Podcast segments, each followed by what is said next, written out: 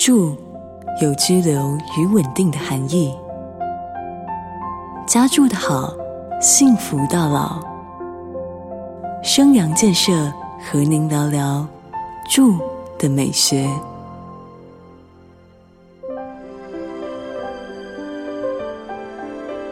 每天睡醒后，一睁开眼睛，色彩就开始进入这一天生活。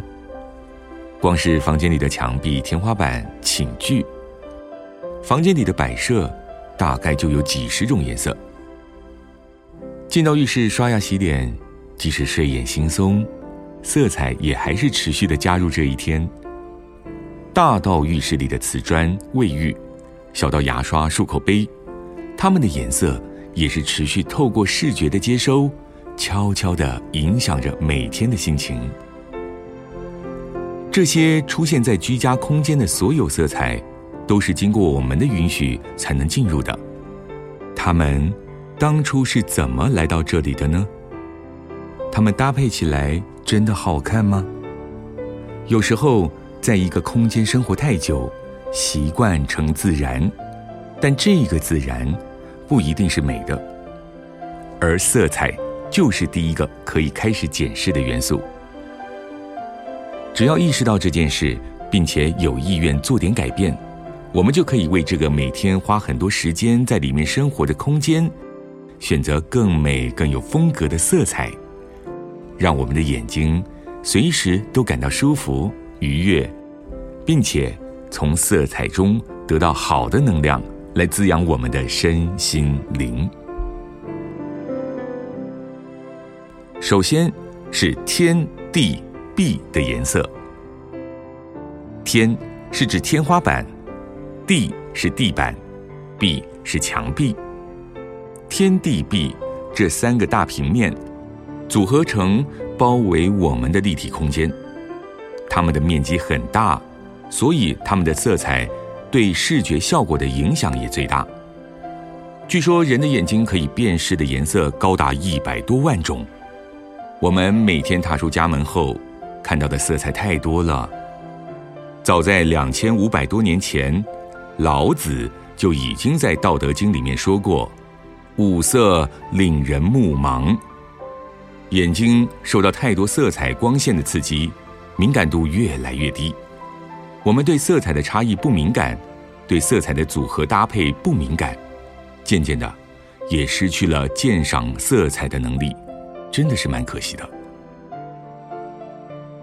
家里天地壁的色彩有一个很重要的功能，就是减轻眼睛的负担，让眼睛得到充分的休息。这些包围着人的大面积的地方，使用越接近自然越柔和。甚至越没有存在感的色彩，能让疲惫的双眼从外在世界那些乱七八糟的色彩中重新归零，也为心灵卸载掉多余的负累。现在瓷砖木地板的颜色大都是经过设计师设计过的中性色，也就是很接近大自然食材树木的颜色，只要纹路不要太明显、太复杂。这些接近大自然的色彩，都能够稳稳接住在空间中生活的人，从脚下给予我们力量。在玄关或厨房的地方，运用一些纹路带有设计感的花砖，或者在客厅起居室铺上一张跳色的地毯，来做小面积的点缀，就能为整个地板空间画龙点睛。至于天花板和墙壁的颜色，在公共空间，像是客厅、餐厅、书房、起居室等，包括柜体颜色，不管是保守的百合白、清新的棉花白、直朴的大麦白，或是时尚的莫兰迪系列，像是浅灰、浅灰绿这些素雅沉静的颜色，不显眼，不刺眼，低调的散发出舒缓、静心、安神的效果，就像那些有智慧的朋友。从不招摇显摆，但让人如沐春风。而在私领域的卧室，依照卧室主人的色彩偏好，选一面墙，漆上自己喜欢的颜色，或贴上自己喜欢的壁纸，尽情呈现出自我的风格，并且让这面墙的美感延伸到整个空间，也是值得尝试的做法。天地壁的颜色，除了有让眼睛、心灵得到休息的功能之外，还有另一个很伟大的任务，就是成为家具、家电和家饰品的底色，好好的来衬托家具和家饰品的颜色与质感。在决定了大面积的天地壁色彩之后，占据室内空间第二多的家具、家电色彩，也是极为重要的配置。虽然。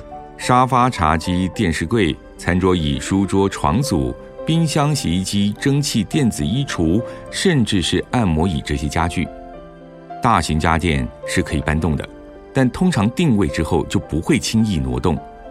在选购这些物品的时候，思考一下，它们在整个空间里的位置和体积，谨慎的挑选适合的颜色。让整个空间看起来和谐有美感，是身为主人很重要的特权。台湾知名建筑教育学者汉堡德教授说：“一个孩子在美的环境中成长，他自然会养成眼力，不需学习。这就是美感被学者们指为贵族的原因。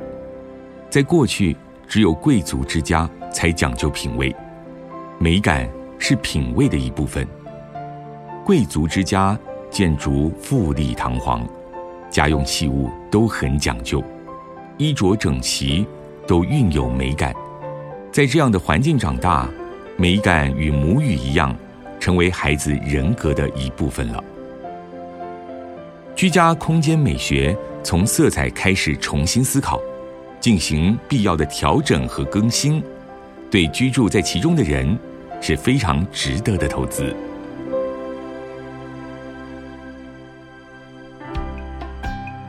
最好的建筑总是能让人停下脚步。生阳建设是美好建筑的实践家。住的美学由生阳建设赞助直播。